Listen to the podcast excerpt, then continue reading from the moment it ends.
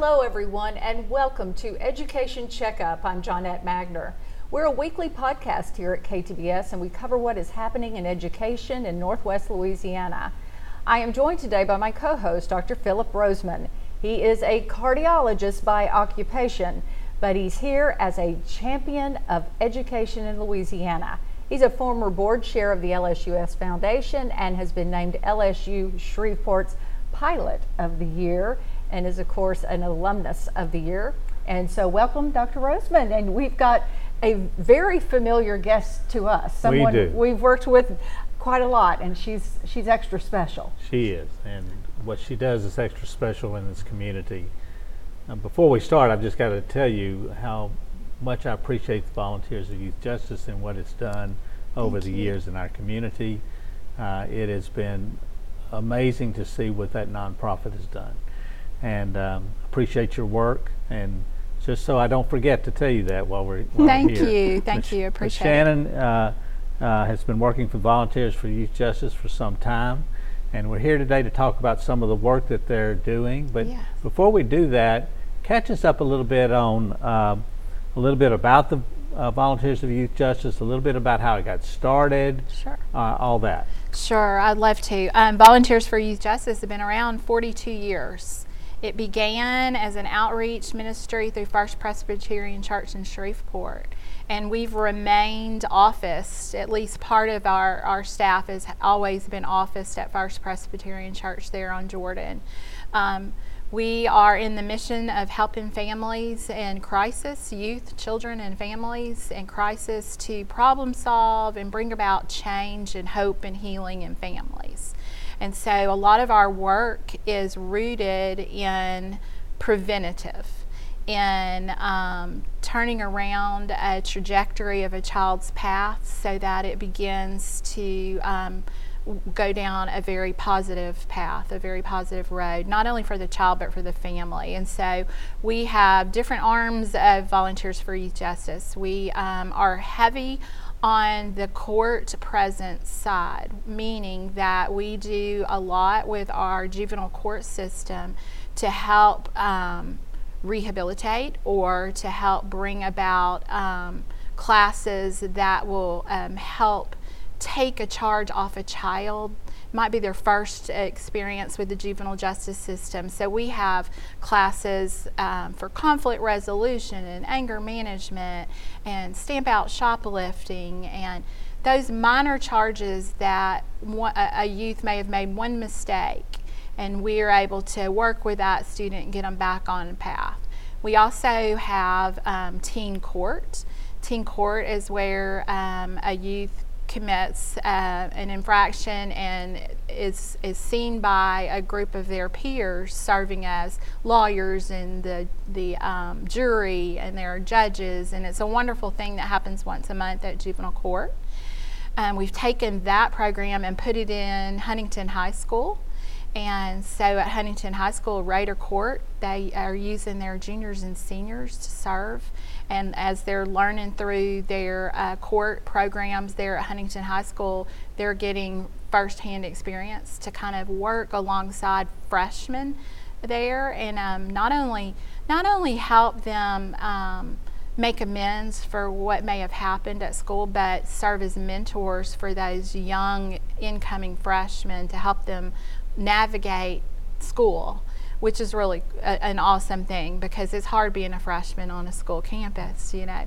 And then we have another arm, CASA, Child Appointed Special Advocates. So we're working with children, being the voice for the child that in foster care.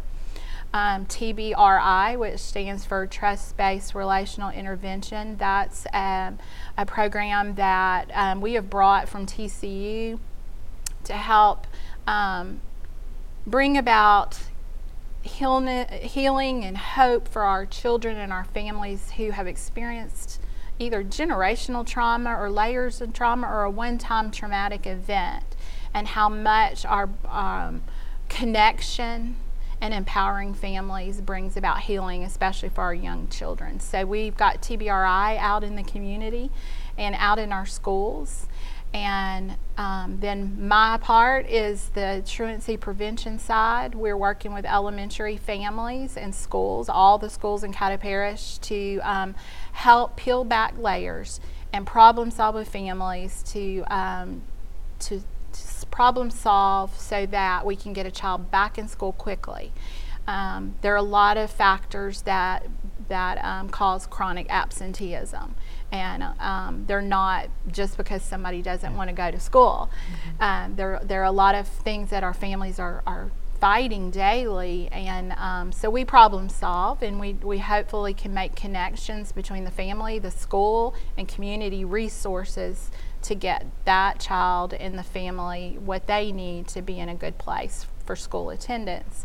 Mm-hmm. And then we have in the last couple of years had pilot programs at 5 elementary schools in Caddo Parish, where we take everything VYJ offers and puts it on the campus, and just infuses that campus with leadership skills for the older children, conflict resolution for 3rd through 5th graders. There's a TASC attendance officer on site, housed there, to work with families immediately and work with the teachers and the staff to address absenteeism. And then a TBRI facilitator who's there to really help when there's a meltdown. And believe me, if you've ever been on an elementary school campus, there's a lot of meltdowns that happen during the day. There's someone there who can bring that child, walk them around, get them some hydration, some water, a snack, maybe take them to the calming studio on site, which is a sensory-rich room, to help regulate this child and get them back in the classroom so that they're missing, you know, a small amount, and they can be the one to kind of spend time connecting with a child to help that child feel accepted and loved and cared for and safe. Felt safety is a big deal these days at our schools, so that facilitator's there.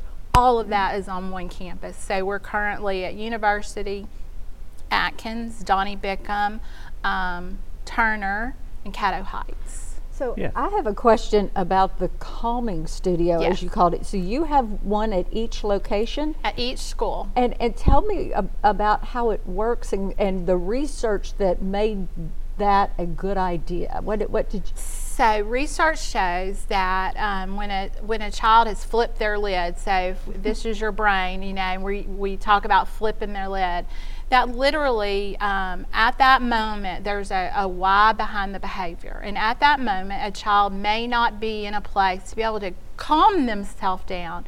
We as adults are saying, calm down, stop crying, you know, straighten up, stop doing that. But literally, research has taught us that the brain at that moment is not able. So we co-regulate with one another. And that's what's so awesome about a calming studio, is it provides a calm sensory-rich space for a child's brain to begin to go back online. As we tell children, your brain, we're going to help your brain go back online through, it may be through play with sand, it may be really honestly hydration and the snack. We don't realize how much that mm-hmm. matters for children and for helping regulate their brain.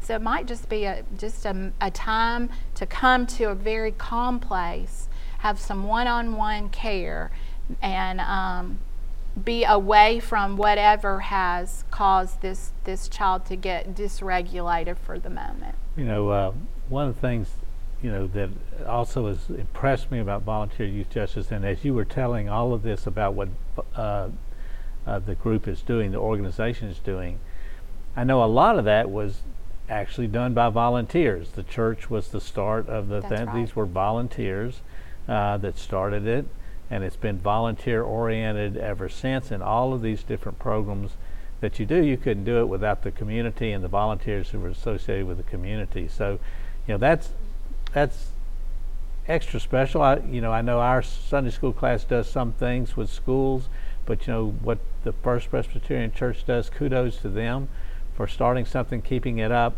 and going for a long time. For all these years, it's taken that volunteer base to be there for the children and families. Well, let me ask you, let me get, you know, a big thing now is obviously crime prevention. I mean, and there's a lot of talk about the different things that we could do as a community or as a society in the area of crime prevention. Talk to me a little bit about what your thoughts are, what the thoughts are at Volunteer Youth Justice, what you've learned.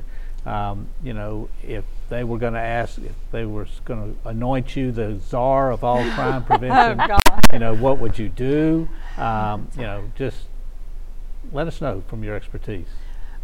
Well, what I would say is we have got to reach our youngest people. So child development in the earliest stages is where I believe we need to put our time, our attention, and our money. We need to make sure that we have little people in quality care preschools and early childhood centers. So we really need to focus on the training of early childhood teachers and early childhood staff. We need to promote family engagement at the earliest levels. With that, we have hope. And that's where I think Volunteers for Youth Justice shines, because it's all about bringing hope and healing to families.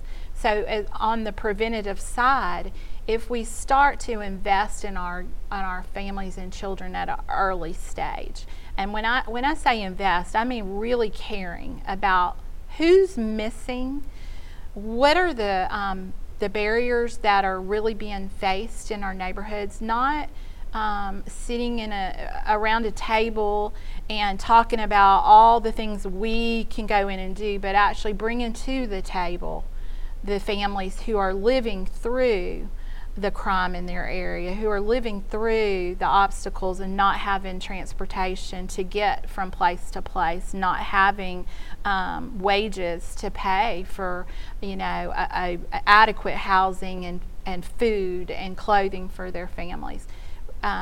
It's getting to the root of the problem by talking to the families who are experiencing it. Well, you know, I'm thinking about it as you're talking, and I'm thinking about it, and I'm thinking back at what you've talked about along the way.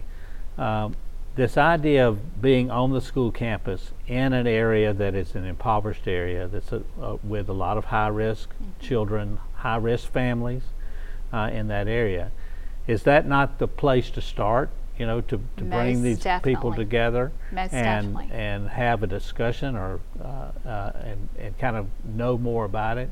You know, oftentimes we get into this problem-solving, solution-making thing, and yet we don't really know the culture. We don't really know what's going on. That is true. You know, we find that in a lot of spaces. So. And that is why it's so exciting to see the progress that's being made on the school pilots that we're working with. Where the hiccup happens is COVID. Yeah. COVID caused this shutdown and this you can't just simply walk in and you can't just simply be a part, and it really put a roadblock for our parents to feel welcome. So we've got to stop at the schools and really pay attention to the climate and culture that we're creating on our school campuses. Are we welcoming? Are we showing empathy? Are we accepting? Are we listening? You know, often we do a lot of talking, but perhaps if we did more listening, we would really start to peel back the onion and hear where the real need is. And if we started to build solutions around the needs of the community, we're going to make a difference. You know, one of the things you talked about was some of the mentoring programs, some of the programs where people with foster families, all the different things reaching out to that group of people. And I agree with you, starting early is absolutely it, that's prevention, but the truth of the matter is we've had COVID and now we've got what we have, and which is in some ways a real depersonalization of everything around us. And that the crime that's by the 17-year-olds and the 18-year-olds and the 19-year-olds. And the 15-year-olds. And the 15-year-olds and the 13-year-olds and the 14-year-olds. Yeah. You know, that's an immediate problem. So how do we deal with that? What do we need to do? Is there anything we need to do different that y'all have learned along the way in your volunteer work with those that are involved in the system? As far as different, I think we just got to keep pressing. We've got to keep pressing for connection. I loved hearing Kay Brumley talk about bringing back old school flashcards. Mm-hmm. Mm-hmm. That's what we've got to bring back, old school talking in person. This texting and emailing and robocalling, it's not personal. And so I really think we've got to get back to personalizing our contact with our families. I think that would go a long way. And maybe the pendulum is swinging back that way a little bit. Yeah. I'm hopeful that more personal interaction is what it's going to take. You know, yes. One of the things I heard just this week, though, is that expect to see a lot of absentee ballots come in, because you still have people who don't want to go vote in person because they're still afraid of COVID. And when we did our work together on truancy, fear of COVID was a big part of it. How much of it are you seeing? Is it beginning to subside at all? Well, it's hard to say yes, it is subsiding, because right now when you walk into schools before fall break, all the little ones are sick. Strep's going around, sure. You know, there's a lot going around. Just like every year. Just like every year, but COVID set such fear in our families. So I believe it is getting somewhat better, but we need to utilize our school nurses better. We need to utilize, we need better messaging to our families, because families need to understand that just because your child says they have a little bit of a headache or a little stuffy nose or my tummy hurts isn't enough to keep them home. Mm-hmm. Yeah. And so, but breaking through that fear barrier is still it's real. And it's a really hard thing to break through. Yeah. That's where the personalized phone calls from the school, hey, we miss you today. It's not, you know, it's more than your child was sick and I'm calling because they've been sick. It's, we've missed you today. We're concerned, and what can we do to help? That's the direction we need to go. Now, there's something exciting going on that we talked about last time, nearly a year ago, when we talked about volunteer youth justice and what they do in the community. But this thing called The Harbor, which Johnette and I found extremely engaging, something that's very interesting, and such an idea, novel idea, to put a one-stop shop. The same one-stop shop we've been asking for businesses to make things better for businesses, the one-stop shop that makes it better for the community. Tell us what's been going on over the last year or so with The Harbor, what the present is, what the future might be, and just tell a little bit about it, because most people. So it's very exciting. The Harbor, 3004 Knight Street in the old Building 6, which is Caddo Parish Schools special programs building. It's a huge building.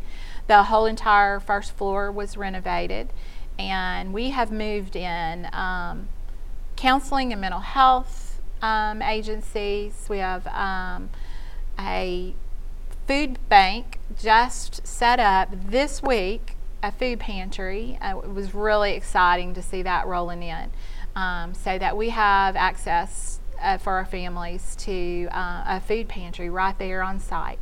The hope is it's a one-stop shop, so that no family is having to go to 3 or 4 different locations across town in order to get the services they need. So there's counseling, and we have Faith and Fostering, which helps with children who are aging out of the foster care system. Volunteers for Youth Justice, the TASC truancy program is housed there. Our CASA program is housed there. We're going to have our own common studio there. That's right now getting all the equipment is rolling in. So from maybe I could come down. Yeah, I was going to say this is not just for kids, and it's not just for kids. It's for the adults It's for adults and children. Y'all, we have domestic violence assistant there. Project Celebration is there.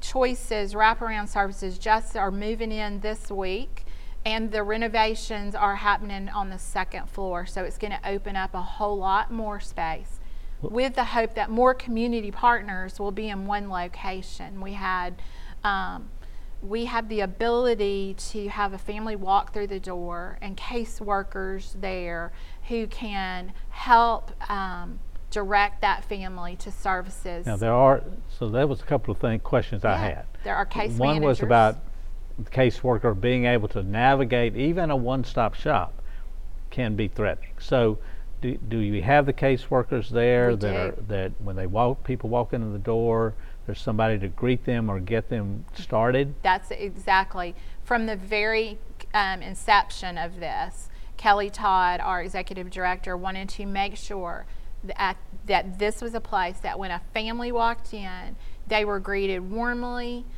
completely, and that they are going to be guided on their next steps, and that we were going to walk side by side with them to ensure that they were wrapped with services that they need. And let me ask you a couple of services that I thought about, when you think about the Harbor. One, we had a guest not too long ago who talked about early childhood education, and the fact that to some degree we have more spots than we have open spots in early childhood education for people that live here. Is the Harbor a place to really be able to push early childhood education? Is it a place where all the foster care kind of organization could be located? What about those kind of things? Well, it has definitely got room for growth.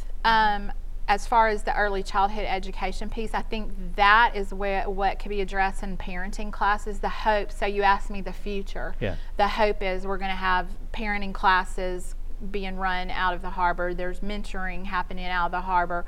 There's going to be tutoring and after school activities happening out of the Harbor. Those are the things that are coming. But yes, we have enough of VYJ invested in the education piece that I believe that's in the nearer future than the further future.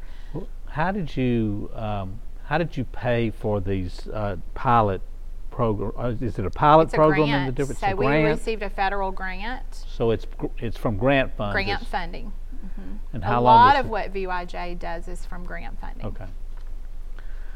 Okay. This has been wonderful. We learned a lot. Okay, and.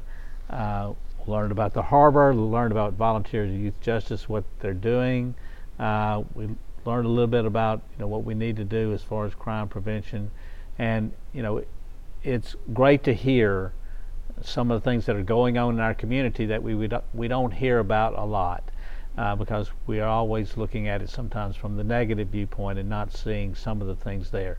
Maybe the Harbor is the place to put all that good together, so that when people walk into the door, they can see it, they can feel it, they can know somebody cares about them and is willing to work to make things better for their families. So to all that, kudos to Volunteers for Youth Justice. I hope we can get the grant again to do more in the schools, or if we can't get the grant, that we decide that we could spend some of our other money in doing this sort of work, because it just seems counterintuitive that we do, or intuitive that we do. Yeah. I always ask a couple of questions at the end, and just personal questions, okay? And I think it's an interesting part to hear our guests talk about this. But the first is, you live here in Shreveport, and you chose to live here in Shreveport. You can live anywhere you wanted, okay? So why Shreveport? Why? What makes this special for you? Why is this a good place for people to come and live? Well, I've been in Shreveport since 3rd grade, so I have been here a long time. So I grew up in Caddo Parish schools. My friends are here. I have friends that are family here. I believe in this community. I care about the children in this community, and I want to see a Shreveport that grows and blossoms into a true community that sees their neighbor as part of their family and wants to help neighbor. We have the no traffic. You can get to your job in less than 15 minutes. Most people. We have great restaurants and we have great small businesses here, and we have so much to offer. And I don't want to see the negative that is we hear about so much, take away from so much of the positive that is happening here. There are a lot of people in this city that care. Yeah. And mm-hmm. people will tell us about the arts and the festivals, yeah. and we look around and every week there's something going on. To say nothing is going on in Shreveport seems to be not really true. Right. The other question we ask is for your words of wisdom. What do you tell your kids? What do you tell others? Kind of words of wisdom that you've learned that you want to share with the audience here. Be the change you want to see in the world. It's going to take all of us stepping up to do our part in some way, and no way is too small. So be the change you want to see and connect. Make a personal connection, whether that's with your neighbor, someone at church, or walking in a school and going, hey, I love to read to kids. What can I do to help you at your school? Maybe it's the school in your neighborhood and you've never thought about Stop and Stop. And make a difference. Just spending time with a child is going to make a difference. So be the change you want to see in the world. Wonderful. A really great words of wisdom. Thank you very much for being here. Thank you for having me. And thank you to all of you for joining us today for Education Checkup. You can view our other podcasts anywhere you listen to them, or you can go to our website at ktbs.com/podcast. Have a good day and join us next time for Education Checkup.